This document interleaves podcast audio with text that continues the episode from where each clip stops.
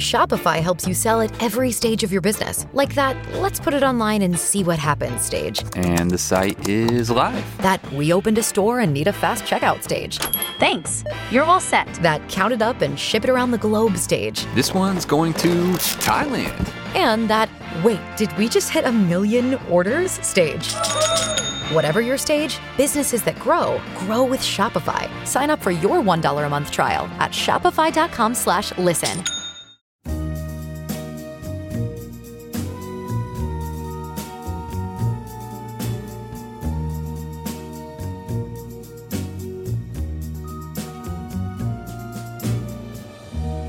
A family of three vanishes into the mountains one October day. Family is concerned. The parents' behavior leading up to the disappearance was bizarre.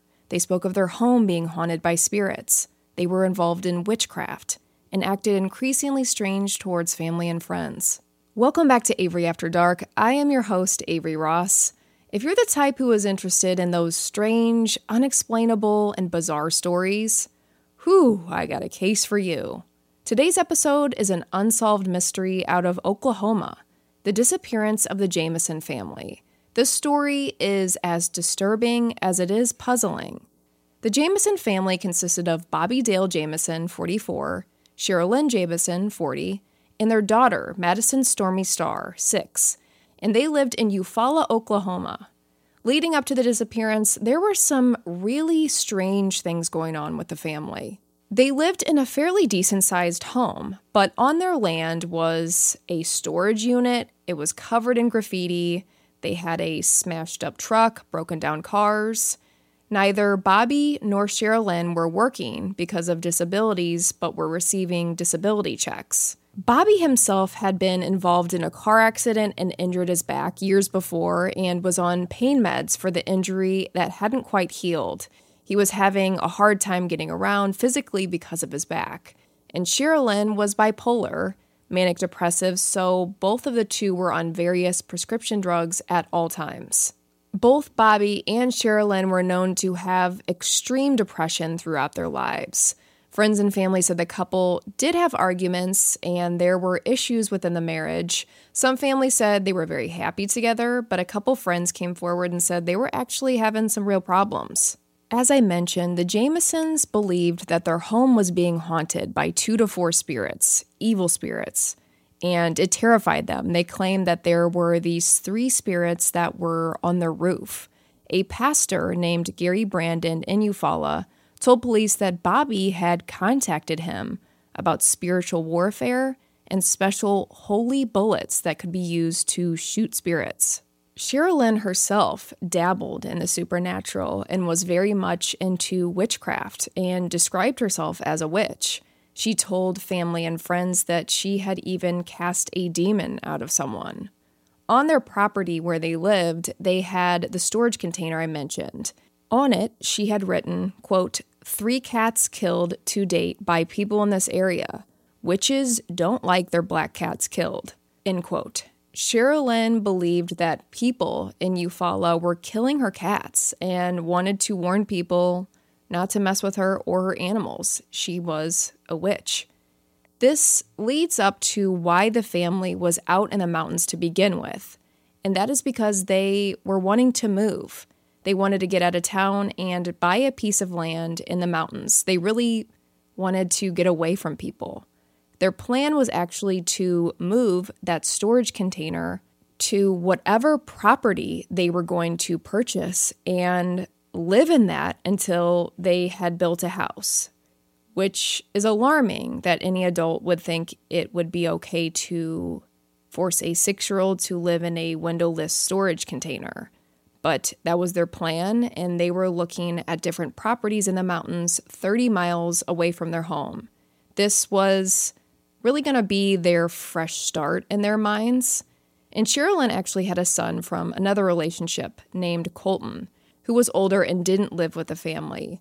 And he said that he had spoken to Sherilyn in the weeks before they disappeared, and he had talked with his mom, but she made no mention of the move. So, some strange inconsistencies going on, and there was major turmoil within the family as well on Bobby's side. Six months before the disappearance, Bobby filed a protective order against his father, Bob Dean Jamison, because he had reportedly threatened to kill Bobby and his family on two separate occasions in 2008 and 2009. The tension between the two built because Bobby worked at his father's gas station and was promised to be compensated, but his father reportedly never paid him. He was in the midst of actually suing his father at the time the family disappeared. Bobby said that he and his family lived in fear of Bob and even stated that his father hit him with his car in 2008. In the report, he also stated that his father was dangerous and involved with prostitutes, gangs, and meth. The protective order was actually dismissed by a judge in May 2009. So they were suing his father, but this was not their first lawsuit, as they had also sued three others after the car accident in 2005. There were also rumblings of Bobby having an issue with their daughter's school and I read that he was even planning on suing the school as well. So it looks like this guy was just suing everyone. But the school issue makes me wonder if they were perhaps concerned for Madison's welfare. In and around town, those who knew the Jamisons and worked on the case described them as scammers. And I think you can get that reputation by repeatedly suing everybody for everything. Connie Kokatan, Sherilyn's mother, said that before they vanished, Sherilyn was acting strangely and illogically. She said that one day the two drove to Oklahoma City and Sherilyn just up and told her, Get out of my car in the middle of the trip. So Connie did. So the family was kind of at odds with everybody around them. Leading up to their disappearance, Bobby and Sherilyn were growing increasingly more paranoid towards those around them and acting erratically. I mean, they have all these lawsuits, they aren't getting along with the parents, there's mental illness, drug use, and they're planning to move into a storage unit. It's not good. The Jamisons were last seen a few weeks before Halloween on October 8th, 2009, in the woods going to view a 40 acre plot of land near Red Oak, Oklahoma. This is where we get into the infamous, eerie, creepy security footage. So, because of their paranoia, the Jamisons set up a security system outside their home. The day they left, that footage showed Bobby and Sherilyn in this trance like state, packing items into the truck in complete silence, not talking to each other. 30 to 40 trips to the car back and forth. This went on for a while. They would even change clothing in the midst. The behavior on the footage was, like I said, almost like they were in a trance. It was strange they would bring items out to the car and then walk back out and remove the item and bring it back in. At points, the two would even just stop and stare during portions of the footage. It's very creepy and strange to see. While packing, police saw them place a briefcase in the truck, which is never seen again. Family later saw the footage and noted that Sherilyn and Bobby looked, quote, emaciated to them, so they were very thin. Everything about their behavior that day truly gives you the creep. Something was very off. And now, a quick word from today's sponsors. Oh, oh, oh, O'Reilly! You need parts? O'Reilly Auto Parts has parts. Need them fast? We've got fast. No matter what you need, we have thousands of professional parts people doing their part to make sure you have it. Product availability. Just one part that makes O'Reilly stand apart the professional parts people. Oh, oh, oh, O'Reilly Auto Parts. With LinkedIn Jobs, we tap into a network of more than a billion professionals to help you find quality professionals quickly and easily for any role you need. Marketing wizards? Found them. Software engineers? Found. That project manager I could never seem to hire? And found. LinkedIn Jobs quickly matches your roles with candidates with the right skills and experience. In fact, 86% of small businesses get a qualified candidate within 24 hours. Post your first job for free and get started at linkedin.com slash spoken. That's linkedin.com slash spoken. Terms and conditions apply. And we're back. So the day the couple packed up their truck and took off for the mountains with their daughter and their beloved dog, Maisie. They told their realtor they didn't need company and were going to check out this property alone. And then they vanished. When family didn't hear from them for days, they became worried and called the police. Connie, Sherilyn's mother, immediately knew that something bad must have happened and believed that they had been killed from the jump. The sheriff at the time, named Israel Beecham, initially thought the Jamisons maybe went camping or maybe got lost. He was hoping there was some reasonable explanation. He also got a feel for the family and initially thought, hey, these seem like the kind of people that are off the grid. Maybe they just wanted to get out of town. But days passed and family weren't hearing from them and they hadn't shown back up. On the eighth day, October 16th, a local hunter discovered the Jamison's truck pulled off to the side of a dirt road in the mountains. Finding this led investigators to believe that there was foul play here. Something must have gone really wrong, because what they found inside of the truck only raised more suspicions and questions. Inside was $32,000 in cash in a bank bag, Bobby's cell phone, wallet, Sherilyn's purse, their jackets, along with their dog Maisie, who was miraculously still alive. Maisie the dog fully recovered and went on to live with Bobby's mother. The only items that were missing were that briefcase and Sherilyn's handgun, both of which investigators believe hold important clues. Connie Kokatan, Sherilyn's mother, told investigators that she had no idea where that $32,000 in cash came from. The Jamisons were not known to carry that kind of money around with them. And to this day, family, friends, police, nobody knows where that $32,000 in cash came from. They were not a particularly wealthy family. As I mentioned, they were living off disability checks. So the $32,000 in cash isn't making a lot of sense. Also in the truck, investigators found this 11 page, manically written letter from Sherilyn to Bobby. In it, she states that she hates him. She wrote of her frustration towards Bobby and said that he had destroyed their lives and their relationship, and she also called him a hermit. In the letter, Sherilyn wrote, quote, I would not wish my daughter to be raised in foster care because of you being in prison and her mother dead. End quote.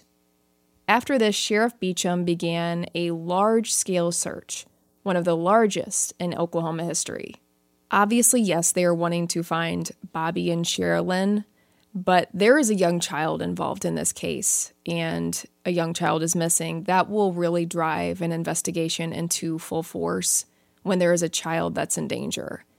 If I were a detective, I would look at the instability in that relationship, how they were acting leading up to the disappearance, seeing that surveillance footage of them packing up the truck.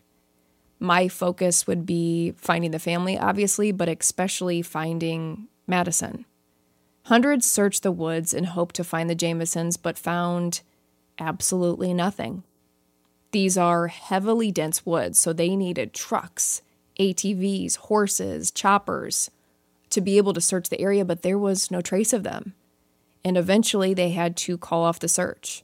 Sheriff Beecham believed that due to there being no signs of a struggle in or around the truck, he believes they were possibly forced out by someone that they recognized. And there was no evidence that the family was in trouble or wanted to necessarily escape their life. But finding that hate letter they recognized that there was obviously some pretty major issues in this marriage. A local rancher told police that he saw the Jamisons driving up into the area that day. And when they're asked, was there anyone else around? Did you see anybody following them? The rancher told police that he wasn't watching super closely, but didn't note any other cars following the Jamisons or anyone accompanying them it was just the Jamisons. Whatever transpired that day, it appeared they left their truck in a hurry and seemed to be expecting to return. Family noted how much Madison loved their dog Maisie, and they would have never have brought their beloved dog only to leave it locked in a truck. For investigators, the question was were they murdered? Was this some kind of a murder suicide type of situation, or did the family get out into the woods? Become injured or run into some trouble and die from the elements. A glaringly obvious suspect in the disappearance was Bob Dean Jamison. I mentioned the family's turmoil earlier. Investigators looked at Bob as someone who could be involved in this, as he had supposedly threatened to kill the family before. But there are problems with this theory. For one, Bob Dean was a hundred miles away at the time of the disappearances in very poor health and was in a nursing home slash hospital. So police really doubt that he could have or would have physically been up to tracking down his son. And they don't believe that he had any part of this. And he actually ended up dying in December 2009. So Bob is not a suspect. Another angle you may be wondering about is drugs their behavior leading up to the disappearance, the strange details surrounding how they went missing. Could drugs be involved? One could connect the $32,000 in cash that was found, the suspicious nature of the case. Was this some kind of drug deal gone awry? Sherilyn's mother doesn't believe that drugs were involved, although admitted that the family was having financial issues. Their behavior led investigators to look into the drug theory, but Sheriff Beecham said that they found zero evidence that the two were using or dealing drugs, other than the many medications that the two were prescribed by doctors. Police found those bottles all over the home and car. No illegal drugs were found at their home nor in the car. Many point to the fact that if they were in some kind of a drug deal, they wouldn't have brought their daughter along or their dog. I would argue that if there was a drug addiction, addicts have been known to forego the safety of their children if need be. Not every addict, but I've heard some pretty horrifying stories where parents will bring their children along on these drug runs, which is horrifying. Not saying that this was the case with the Jamisons, but a lot of circumstances surrounding this point to drugs being a factor. Some believe that possibly the family walked onto a rancher's land, were trespassing or something, and were shot. I find this theory unlikely. Another possibility is someone knew the family was driving up there and followed them. Maybe they faked their own deaths. All anyone could cling to were these theories about what could have happened. But time passed, and there was no trace of the family for four years until November 2013, three miles away from where their truck was discovered, partial remains of all three Jamison family members were found. The medical examiner couldn't find a cause of death due to the state of the remains. From the years and the elements, there wasn't a lot that they could conclude, but stated that the deaths occurred under suspicious circumstances. But that gun was never found, nor that briefcase. I mentioned police's theory that this may have been a murder suicide. After discovering these bodies, police say that this is unlikely as they would have found the gun. So they now lean towards homicide. Connie, Sherilyn's mother, said, quote, Like I said from the beginning, I think somebody killed them. There's just no way that Bobby and Sherilyn would ever let anything happen to Madison unless something had been done to them, end quote. Sheriff Beecham brought in a psychologist to look at the video surveillance of the couple's eerie behavior while they loaded the car that day. And the psychologist reportedly watched and just said, drugs. But again, nothing illegal was found. This is just what he observed from that trance like behavior that they were exhibiting.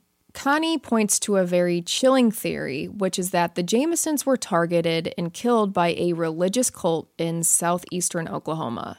There are cults in the area, and one in particular supposedly had a hit list that Sherilyn's name was on. I suspect that this may come from her claiming that she was a witch, But one day there was a television program on this case that aired, I believe, on Discovery.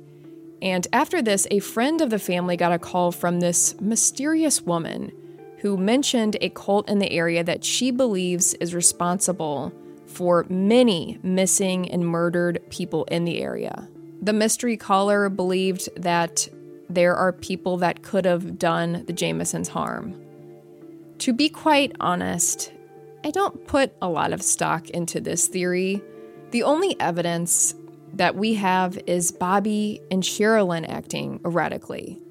And on the security footage of their home, no one suspicious was ever seen on camera, which would lead me to believe that they were being followed or tracked by some mystery, dangerous cult.